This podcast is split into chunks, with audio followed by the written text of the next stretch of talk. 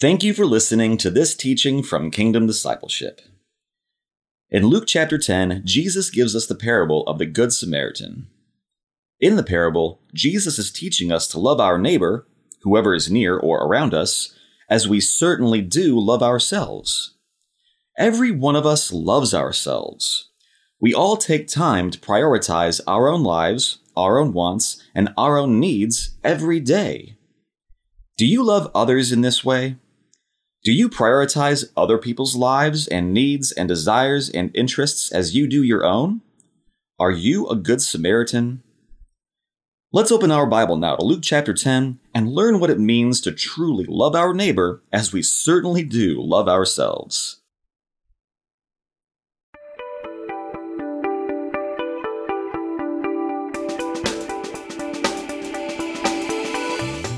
Well, good morning and welcome to another teaching. It's a Sunday morning here in Texas, and uh, hopefully, y'all loving on Jesus, spending time with Jesus, growing to know Jesus, growing to love Him, right, Becky? I uh, Becky sent a text yesterday, a group text to to my wife and I and my man Rap, and uh, man, she said that uh, the more the more Jesus we put in us the more Jesus will come out of us. And that, that's a good word, lady. Um, the more Jesus we put in, the more time you spend with Jesus, the more, you know, the more the more you store up Jesus in you, the more the more Jesus will come out of you, and the more you'll grow to be like Him. And the uh, the primary way we do that is by spending time in the Scriptures. We spend time in prayer spend time in thanksgiving. And thanksgiving is just when you're praying, you're just thanking uh, the Trinity. You're thanking your Heavenly Father. You're thanking the Lord Jesus. You're thanking the Holy Spirit. Instead of asking for things, you're just being thankful. So we spend time in prayer. We spend time in thanksgiving. We spend time in praise and worship and fellowship and community. Um, but above all, it's spending time in the Word of God, right? uh, reading the Word of God, studying the Word of God, meditating on the Word of God, and above all, obeying the Word of God. Um, and, you know, and listening to, you know, good sound teachings of the Word of God, whether it be at church, whether it be a Bible study, whether it be online or what have you. So, thank you, Lord Jesus. This is how we grow to know Jesus and fill ourselves up with more Jesus, right? Thank you, Lord. All right, today, uh, the plan is is to do Luke 10, 23 to 42. I'm going to go ahead and read it and then we will get rolling. Father, we thank you for your word. We thank you for our Bible. We thank you that we have these scriptures, Father. We thank you that we have the the living word of God, Father. We thank you, Lord, for for your word here in Luke 10. But Father, above all, we thank you for Jesus our only Lord and Savior and Master and King. Father, your word would mean nothing without Jesus, the living word of God. So, Lord Jesus, we worship you.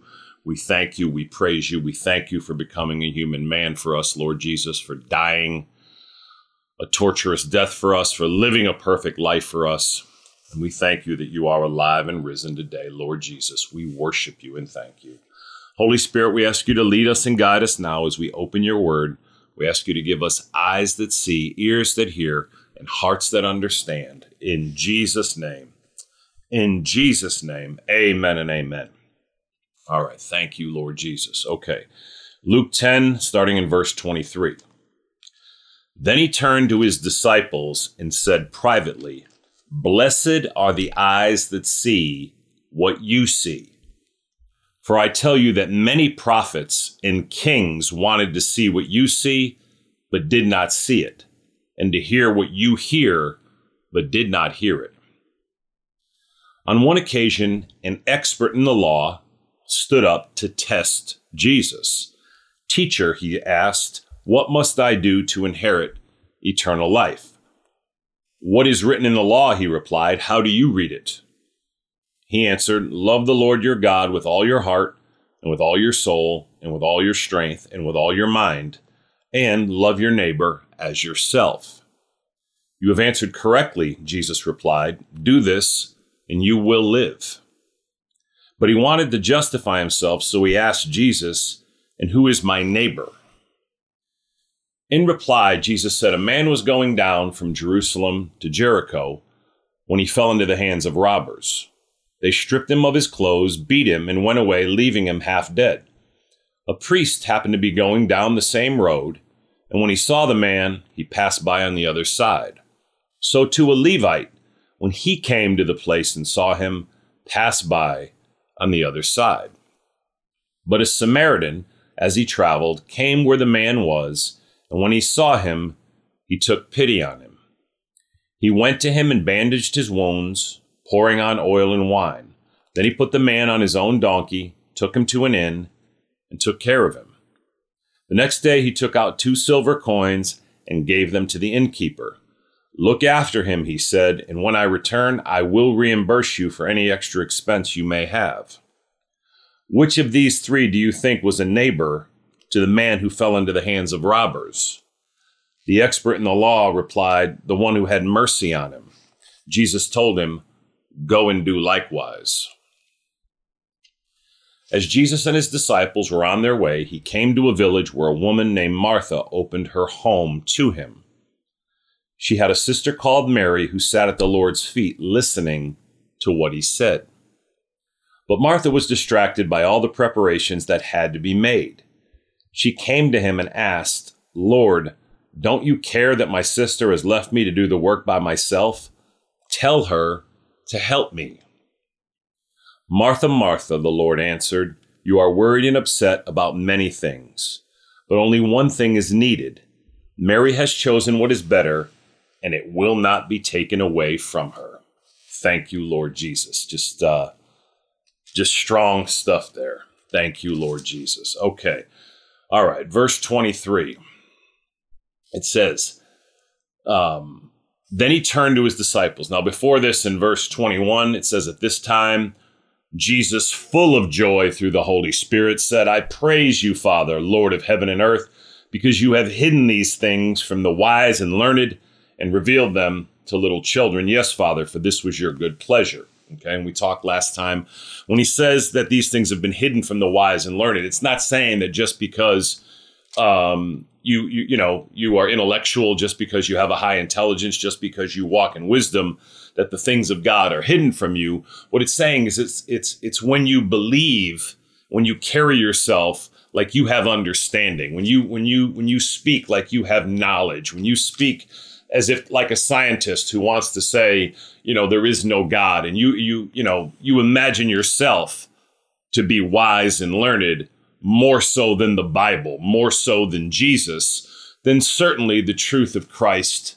is hidden from you. Okay, anyone who believes that they're right and Jesus is wrong is is obviously foolish, right, childish, and immature um, and, and again, it's it, it's it's a preposterous thing. Now now all of us have spoken foolishly, right? All of us have said things we shouldn't say. I mean, all of us have have spoken out of turn, right? But we just want to repent, right? If there's just places in your life where you're saying I disagree with the Bible or I disagree with something Jesus says, again, certainly I've said uh, countless foolish things that I shouldn't have said, right? But simply just go back and repent you just said, Lord Jesus, I'm sorry. I'm sorry for just my foolish words, Lord, and, and just agree with the word of God, right? Agree with Jesus. Don't don't believe something that's contrary to the Bible, okay? Humble yourself, go before Jesus and say, Lord Jesus, this doesn't make sense to me. I don't understand what's being said here. I don't understand how, you know, what this means in the Bible. And then go out and get learning as to what, you know, other people who have given their lives to studying the Word of God talk about in the different passages or places in Scripture that seem to be confusing, right? I mean, it's remarkable, okay? People can have spent, you know, they can have spent 30 minutes of their whole life in the Bible. They could have spent an hour in the Bible. Maybe they maybe one time they read the Bible through in their life, right? So they have they have about five, six, ten, twelve hours of their life, right? Sowed into the Bible, right? And yet they speak like they're an authority. Okay. Now, obviously, that's an absurdity. Would you do that with anything else, Junior? Right? Would you go out? Would you go to a brain surgeon, right? If he had 12 hours that he had studied brain surgery? No, you'd want someone with thousands of hours, someone who had gone through immense study, right? Someone who had tremendous experience in dealing with it. But yet, when it comes to the things of God, you know, pretty much everybody thinks they can have an opinion. Now, you can, but it is equally as foolish, if not more foolish, right? Than, than having an opinion on brain surgery or heart surgery when you yourself have done about, you know, five, six hours of research on brain surgery and heart surgery, and you yourself have never done it. Okay. Um, obviously, if you if you if you needed a heart transplant or you needed brain surgery, you would go and seek out someone, a man or woman that had had had 20, 30, 40 years experience in understanding these things. Someone who was trained, someone who had given themselves to it, right? So verse 22 all things have been committed to me by my father. No one knows who the son is except the father and no one knows who the father is except the son and those to whom the son chooses to reveal him. And then it says in 23 then he turned to his disciples and said privately blessed are the eyes that see what you see verse 24 for i tell you that many prophets and kings wanted to see what you see but did not see it, and to hear what you hear, but did not hear it. This was an incredible, incredible, incredible time. Okay. Um, you know, Jesus had just sent out the the 72, right? Um, you know, and it says in verse 17, the 72 returned with joy. And so here he's still talking to the 72. And he says, then he turned to, so he's turning to these 72 disciples. This is not the 12 disciples now. He turns to the 72. Um, and he says, Blessed are the eyes that see what you see. Meaning, this was an incredibly special time. I was, uh, I was having breakfast this morning with my big sister Alicia, and she listens to all the teachings. Um, and she, and, you know, she was asking a question about this, and and she bought my breakfast. Thank you again, Alicia, for breakfast. Um, it was delicious. Nice diner we we eat at here in Texas. Um, normally I go there with my brother Jason, but he wasn't there this morning. Um, but he says to the 72, Blessed are the eyes that see what you see. To, to have lived at this time, to have lived during the three and a half years of Jesus' earthly ministry is certainly a, a blessing that is incomprehensible, right? When you go back to the last 2,000 years or three, four, five, 6,000 years, but if you could have lived at any time, right? To have lived during the time and been around Jesus and been able to actually see and hear Jesus, the Son of God, God the Son and to be with him and to and to see the miracles that he did, just to see the power that emanated from him, to see his love, to understand that you're witnessing the Messiah, the Savior, to live during this time and to actually be around Jesus during this time, to be one of his disciples during that time. Jesus is explaining to them is, is an incomprehensible blessing, right? Blessed are the eyes that see what you see. Verse 24 For I tell you that many prophets and kings wanted to see what you see, but did not see it, and to hear what you hear, but did not hear it. Many prophets and kings, Moses would have liked to seen what Jesus was doing and to and to hear it, right?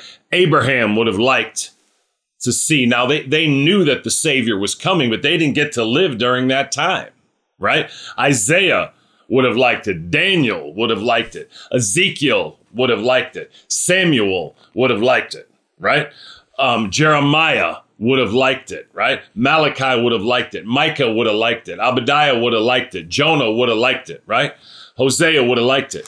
All the Old Testament prophets, right? Zechariah would have liked it, right? Um, all of these men of God in the Old Testament, all of these prophets would have liked it. Many prophets and kings, King David, right? King David would have would have given anything to see Jesus and to hear Jesus, right?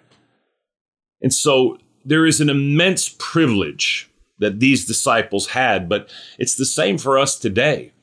If you if you if you understand the gospel here, right, Jesse? If if you if you truly understand Christ, Stephen, if you understand the Word of God, there is a blessing in that. If you have eyes that see and understand the Savior, Uncle Dennis, if you have ears that hear Corinne and are able to understand Jesus and to understand, you know, the Bible, to understand these teachings, it, it's an immense privilege, right, for us that understand the scriptures, those that that understand. I remember a time, you know, I, I didn't become a Christian until I was around 27 or 28 years old, and I'm going on 53. So it's been around 25 years. You know, I've been walking with Jesus almost half my life, but there was a time I didn't understand any of it. None of it made sense to me. Um, you know, I was just a you know a guy born and raised Catholic, made my communion and doing the things, going to church now and again, and you know not such a bad guy, right? Did, did not understand what it meant that I was a sinful man. I didn't understand that the Bible clearly stated that I was a hopeless, helpless, desperate sinner. And that's why God the Son, Jesus, became a human man and lived a perfect life for me and died a perfect, torturous death for me and rose from the dead. And that without Jesus, without without me genuinely trusting and relying and receiving Jesus into my heart, only eternal hell awaits, right? I, I didn't understand that, right? Do you have that understanding today? Have you received Jesus Christ as your only Lord and Savior? John 1 12 says, uh, Alicia, right? Yet to all who received him, Jesus, to those who believed in his name, Jesus, he gave the right to become children of God. Have you received Jesus as your Lord and Savior? Okay. Um, you know, many people will say, well, I believe in Jesus. Intellectual assent to Jesus, believing that Jesus exists, is not the same as receiving Jesus. It's not the same as trusting in Jesus, relying on Jesus, clinging to Jesus, right? For the forgiveness of your sins and the salvation of your soul. Romans 10 13 says that everyone who calls on the name of the Lord will be saved. Okay? Have you called out to Jesus? Have you humbled yourself before him? Have you asked him to come into your heart and to be the Lord of your life and to save you from your sin? Knowing your hopelessness, your helplessness, and your desperation, knowing that without him, without him, only eternal hell awaits. Again, it's not your words that save you. It's Christ that saves you, but you do use your words we use our words to, to communicate.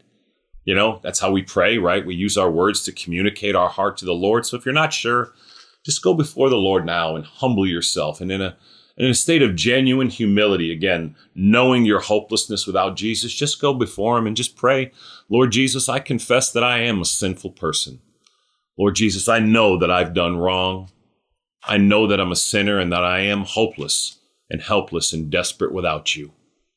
But Lord Jesus, I believe you are the Son of God. And I believe that you, you came into this world and lived a perfect life, even for me, and died a perfect death on the cross, even for me. And I believe, Lord Jesus, you are alive and risen today. And therefore, I ask you now, Lord Jesus, to come into my heart, to be the Lord of my life, to save me from my sin, and to bring me to heaven when I die. Lord Jesus, I place all my faith and trust and confidence and hope in you alone to save me and to be my everlasting Lord and God. That's a Christian, right? Someone who prays that prayer and means it, right? Someone who prays that prayer and sincerely knows their need of Christ, their desperate need of Christ, and, and calls out to Jesus, right? Humbles themselves at the foot of the cross and desperately calls out to Jesus for salvation will be saved.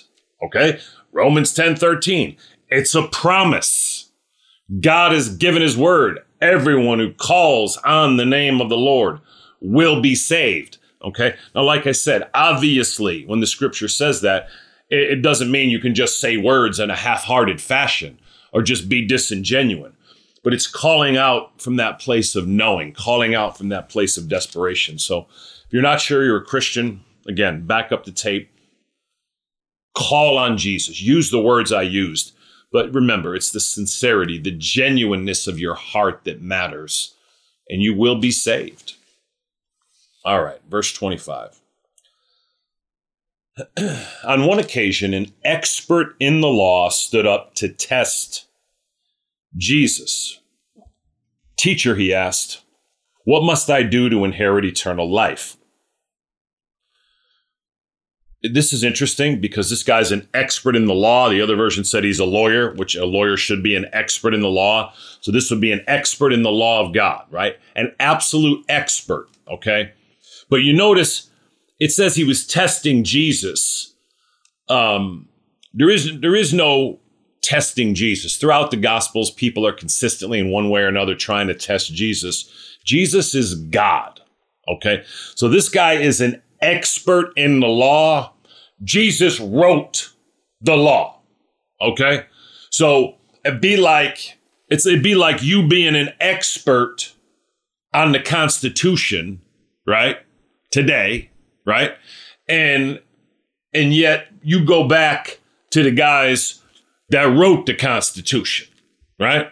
Those, those original fathers right? Those original, uh, you know, American fathers who who wrote our Constitution, right? And you know, now the Constitution's not the Bible; it's not inspired by God, but the wisdom in it is there's not words for it.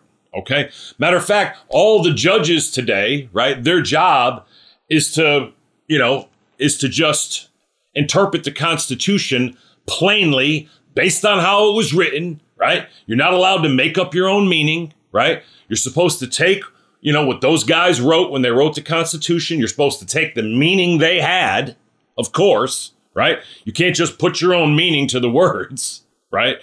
And you're you're supposed to govern accordingly. Okay? So here we have an expert in the law, but Jesus wrote the law, right?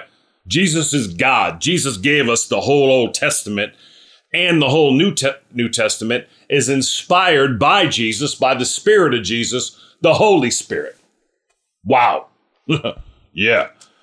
So again, this is an expert, and he thought he'd test Jesus. Obviously, he doesn't know who he's dealing with. And he says, What must I do to inherit eternal life? Now, eternal life uh, certainly can mean and often means a, a quantity of life.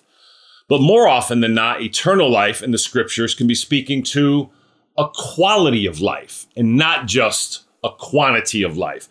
So the man here, right, very well may be asking, right, what must I do to have a, a, quality of life that's eternal life? Now, there is a chance he's asking, what must I do to go to heaven, right?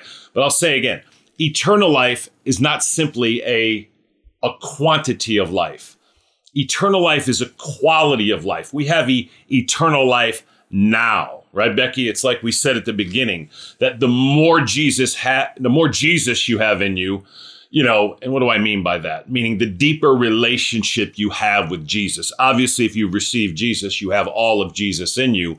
But the more time you spend with Jesus, the more effort you put into your relationship with Jesus, the more you will experience eternal life now. Eternal life is a quality of life right now, and as well as we'll go to heaven and live forever, right? So, what this man is asking again, um, he could be asking, you know, what must I do to go to heaven? But but he is uh, very possibly and, and probably asking, what must I do to have this quality of life, this kind of eternal life now? In verse 26, Jesus says, What is written in the law? He replied, How do you read it? What's it say in your Bible? Jesus said. Okay? Because we know that in our Bible, we don't go to heaven by anything we do. Nothing we do can we add to what Jesus has done. We go to heaven by trusting and relying and receiving Jesus Christ alone for the forgiveness of our sins and the salvation of our soul. We can add nothing to that. Anything I did would only spoil that, right? What is written in the law? He replied, How do you read it? He answered, This is the expert in the law now, the lawyer. He answered, Love the Lord your God with all your heart, and with all your soul, and with all your strength, and with all your mind, and love your neighbor as yourself, right? So he's quoting from the Old Testament scriptures, right? Very clearly, Deuteronomy and uh, Leviticus, right? Um, he's quoting from the Bible, the lawyer. Verse 28 You have answered correctly, Jesus replied. Do this and you will live. Okay, so do this. The more we love the Lord our God with all our heart and with all our soul and with all our strength and with all our mind, and the more we love our neighbor as ourself, the more life we will have, the more we will experience eternal life in this life. Obviously, none of us does this perfectly, okay? Um, uh, by any means. We're all at a different place and loving the Lord your God with all our heart. We don't love the Lord our God. You know, the vast majority of us as Christians, really all of us as Christians, but the vast majority of us are Christians, this is actually, we're told to love the Lord our God with all our heart, all our soul, all our mind, and all our strength. We actually love ourselves with all our heart, all our soul, all our mind, and all our strength. Okay? Um, and so, um, you know, some, some great authors, um, you know, a man named Fenelon wrote a lot back in the 1600s about self love uh, because we do, right? You can tell what you love the most by what you think about the most. Okay. And, and, and all of us, from the moment we wake up, we think about me, my life, my wife, my girlfriend, my troubles, my problems, right? My issues, my fears, my frustrations, my lunch, my ministry, my teaching, right? My fun, right? All day long, right? We're thinking about ourselves, okay? So to have life, we got to take our mind off ourself and begin to more and more love the Lord our God, love Jesus more and more with all your heart. Love Jesus more with all your soul. Love Jesus more with all your strength. And love Jesus more with all your mind. And love your neighbor as yourself. Now, notice Jesus didn't say, Jesus said that you do love yourself. Okay. Again, there's this idea in psychiatry, and it certainly worked this way in the church. You may not like yourself. Okay. But you absolutely do love yourself. Okay. You can tell what you love by what you think about most. So, you know, you know, those people who are in, you know, say we're in depression or we're struggling with our identity or whatever it is, you love yourself completely right? We're, we're, we're completely absorbed in ourselves, right? Now, again, we may not like ourselves, right? We may have a poor image of ourselves, but when Jesus said, love your neighbor as you love yourself, you do love yourself, okay? Again, what you think about most, right? We're wrapped up in ourselves. So everyone loves themselves based on what Jesus is saying here. Okay. What Jesus, when Jesus is saying is love your neighbor as you love yourself, he's saying it to every human being alive. Okay. Every human being alive, alive loves themselves the way Jesus is, is speaking about here. Because what he's saying is the way you think about yourself, the way you care for yourself, the way you, you, you get up and provide for yourself, the way that you, you know, the way that you just, um, you know, provide for your own needs and feed yourself, right? And entertain yourself and watch the movies you like and do the things you like. Love your neighbor like that. From the time you wake up and you're thinking about your kids and your wife and their needs, start thinking about your neighbor and, and his difficulties and his struggles and his problems and, you know, how his family and kids and wife are doing, right? Um, just the time that you spend, you know, looking to make your life better Think about your neighbor. Think about others like that, right? You have answered correctly, Jesus replied. Do this and you will live. Okay, so again, he's not, you can't go to heaven by doing this. Absolutely, right? None of us can go to heaven. None of us have done this perfectly, right? That's why we need a savior.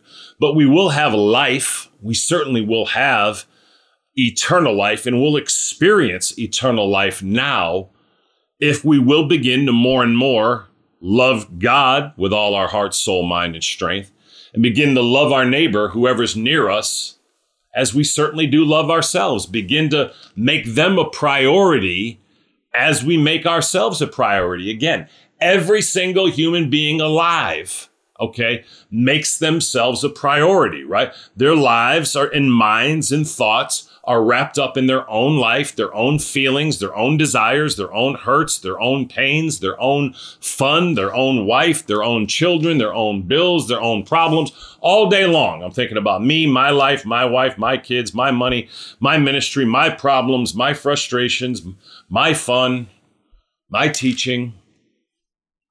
It's all about me, right?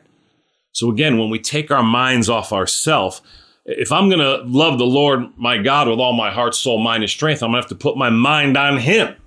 To do that, I got to take it off me. If I'm going to love my neighbor who's ever near me as I'm loving myself, I'm going to have to take my mind off myself and put it on others, right? And their lives and their troubles and their problems and their difficulties. Verse 29.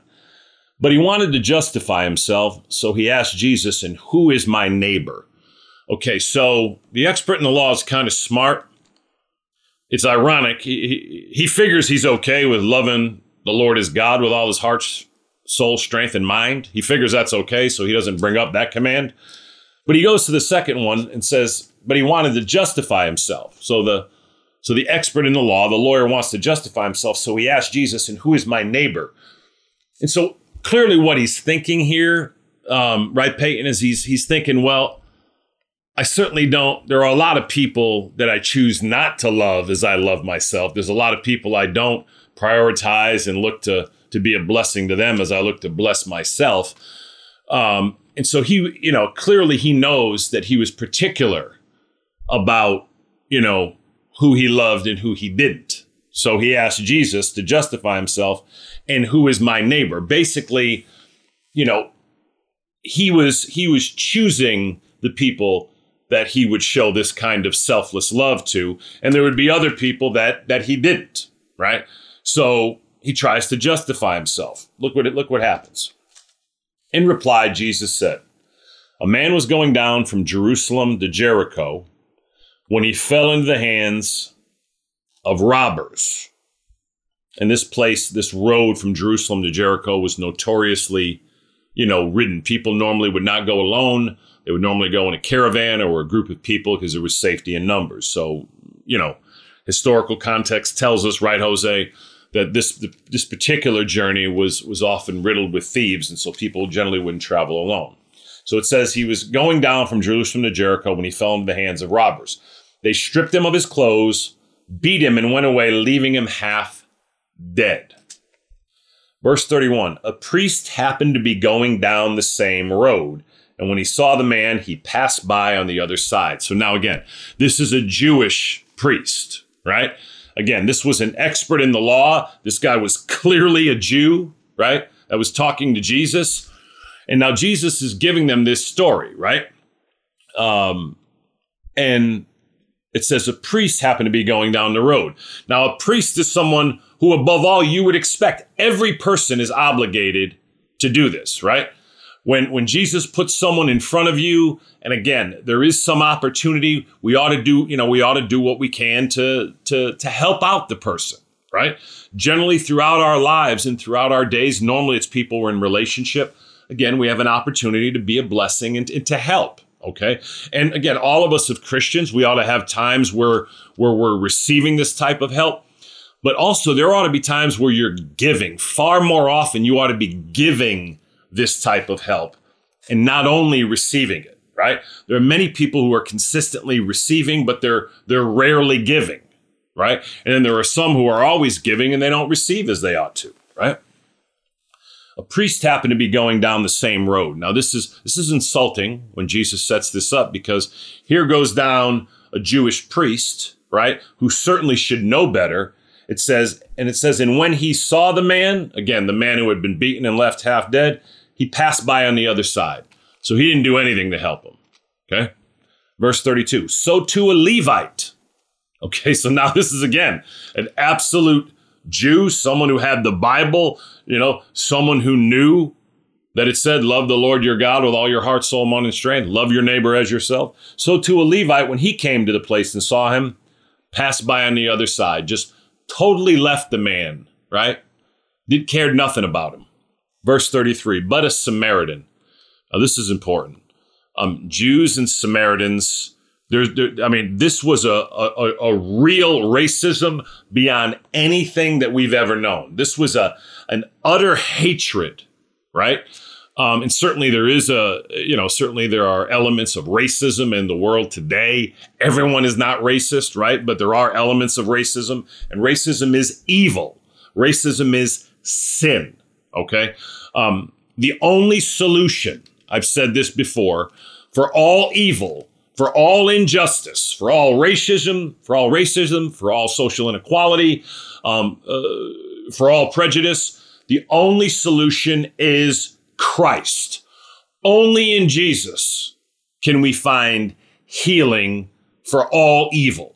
Okay. And racism is evil. Okay. When you just despise another race of people or think you're superior to them and you hate them for no reason but because of their race, that's racism. Okay. It's evil and it cannot be fixed without Jesus. Okay. Everything else, as I've said before, all the efforts to do it without Jesus is lipstick on a pig. Okay. Racism is a pig. Okay. It's evil, it's sin, and like any sin or any evil or any injustice, it will only be fixed and healed at the cross of Christ. Without Jesus, there's no fixing of any evil of any kind, okay? Racism included. Jesus says here, but a Samaritan, as he traveled, came where the man was, and when he saw him, he took pity on him. This would have been a, a sharp blow to those listening to Jesus, who were clearly all Jewish. The expert in the law is Jewish. And you notice the two people, the two Jewish people, had no pity on the man at all, right? But a Samaritan now, a Samaritan was a half Jew, right? A Samaritan was someone whose whose whose mother or father would have been purely Jewish and whose, you know, the other parent would have been Gentile, non-Jewish, right? And that that was a Samaritan, right? Um, and so they were, you know, they were looked upon as a half breed. They weren't pure Jews. And because of that, the Jews despised them and hated them and looked down on them, right? Were completely racist toward them, right? Um, and the Samaritans, because they were treated this way, were racist against the Jews. And they hated the Jews because they had been so ill treated by them, right? So when Jesus said, But a Samaritan as he traveled came where the man was, and when he saw him, he took pity on him, this would have been notable, okay? Because None of the Jews, the two Jewish guys didn't do what was right. The priest didn't do what was right. The Levite didn't do what was right. But this Samaritan, right? This half breed in the Jewish mind, right? Right? He says he took pity on him. He went to him and bandaged his wounds, pouring on oil and wine. Then he put the man on his own donkey, took him to an inn, and took care of him. Wow. Okay, so again, oil and wine would have been again for medicinal purposes, right? Um, then it says, then he put the man on his own donkey, which means the man himself would have had to walk, right? So the man couldn't have rode his donkey. He would have had to walk because he put the, the man who'd been beaten to half dead. It says, then he put the man on his own donkey, took him to an inn, and took care of him. Hmm. 35. The next day he took out two silver coins and gave them to the innkeeper. Look after him, he said, and when I return, I will reimburse you for any extra expense you may have. Now, the man even used his money. Okay. Took out two silver coins. Scholars say this would have been enough for maybe two to three weeks of, uh, of lodging in the inn. Okay. So this Samaritan, right? The one who, who, who is not a pure Jew, right? He comes down he takes pity on the man, and the pity is more than words. Okay. He goes and actually helps the man. Okay. He loves the man. Okay. He helps him in his place of distress. Right. He bandages his wounds. He takes the oil and wine he has and he uses them to help the man. Right. Then he puts the man on his donkey because obviously the man can't walk and he walks. So he serves the man and then he uses his money to help the man. Jesus is clear in the story, right? It's unambiguous, Scott, right?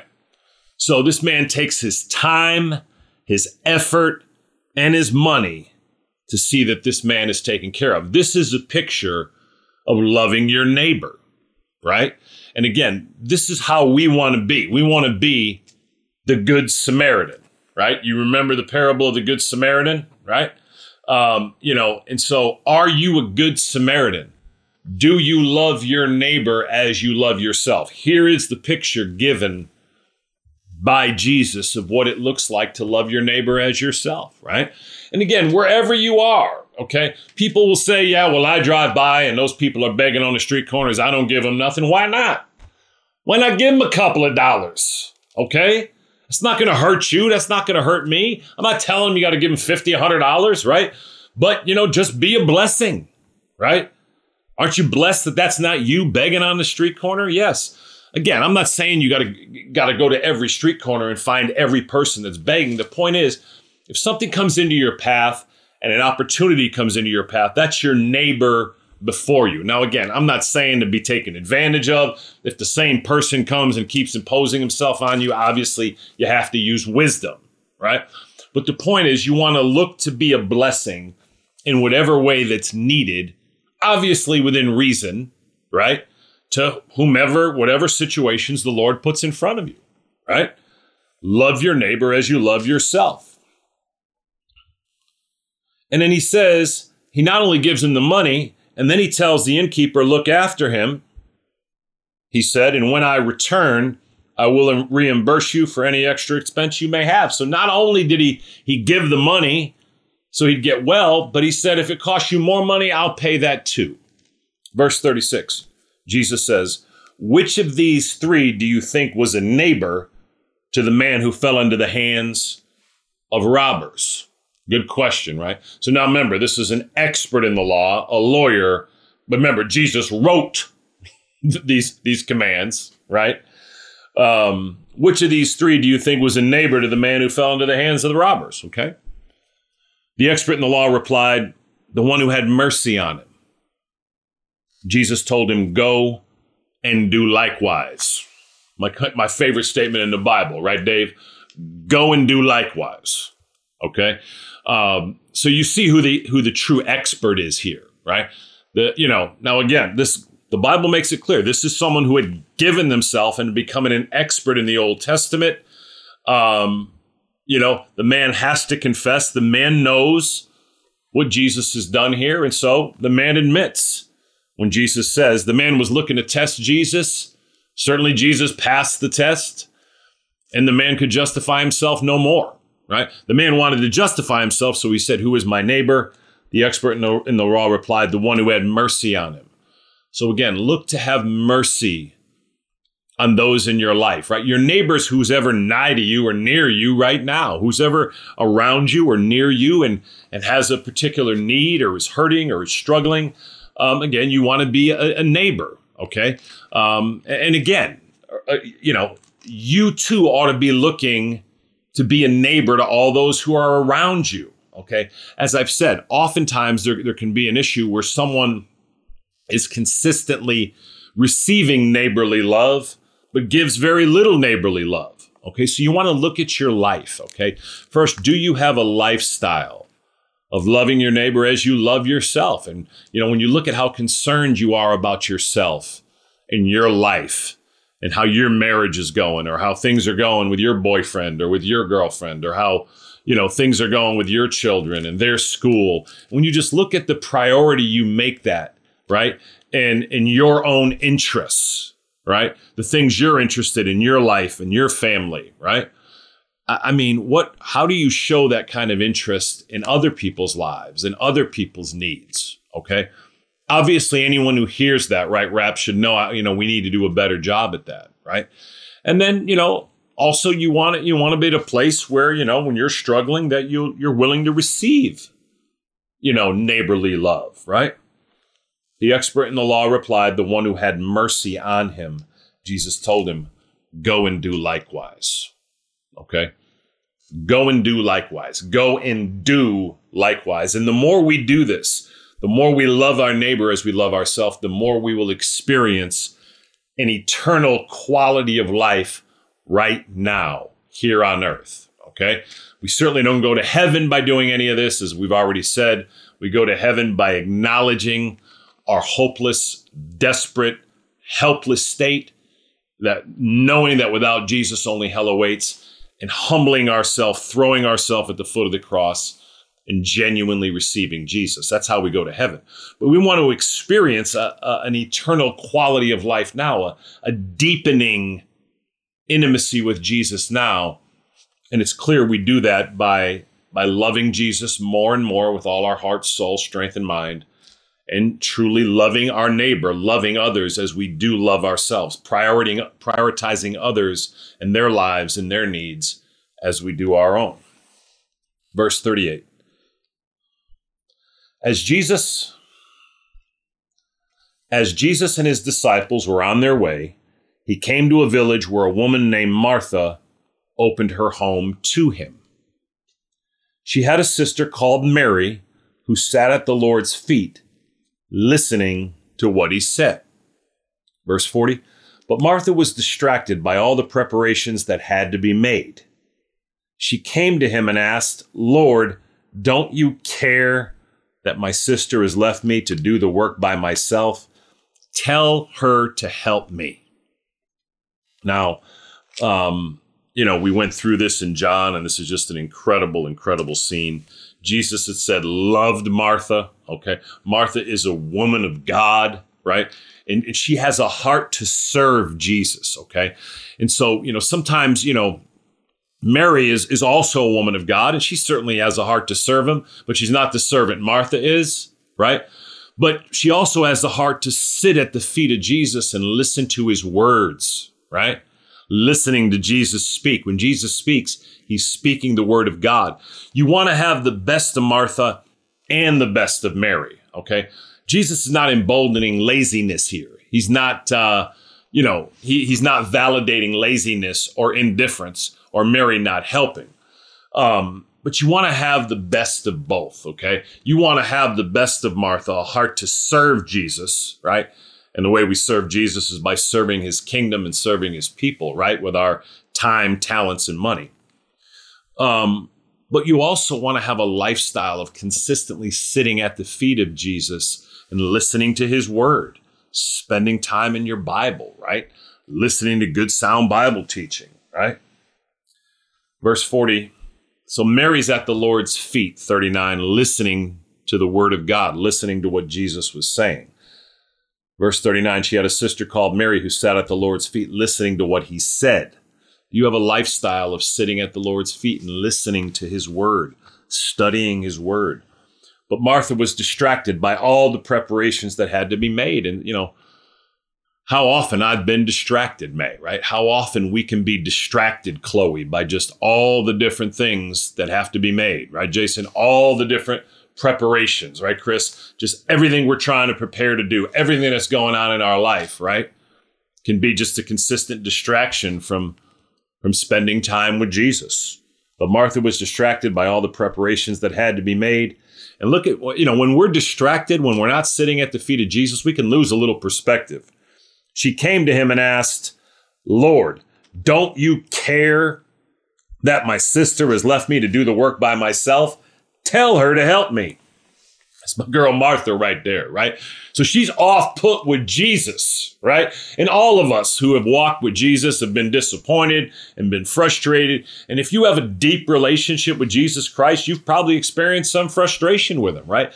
The deeper our relationship, often we don't understand the things that Jesus allows in our lives, and we can be frustrated, we can be irritated. Look what she says to him Lord, don't you care? She's talking to Jesus. Yes, Jesus does care about Martha. Okay. Jesus loves Martha in a way she'll never understand.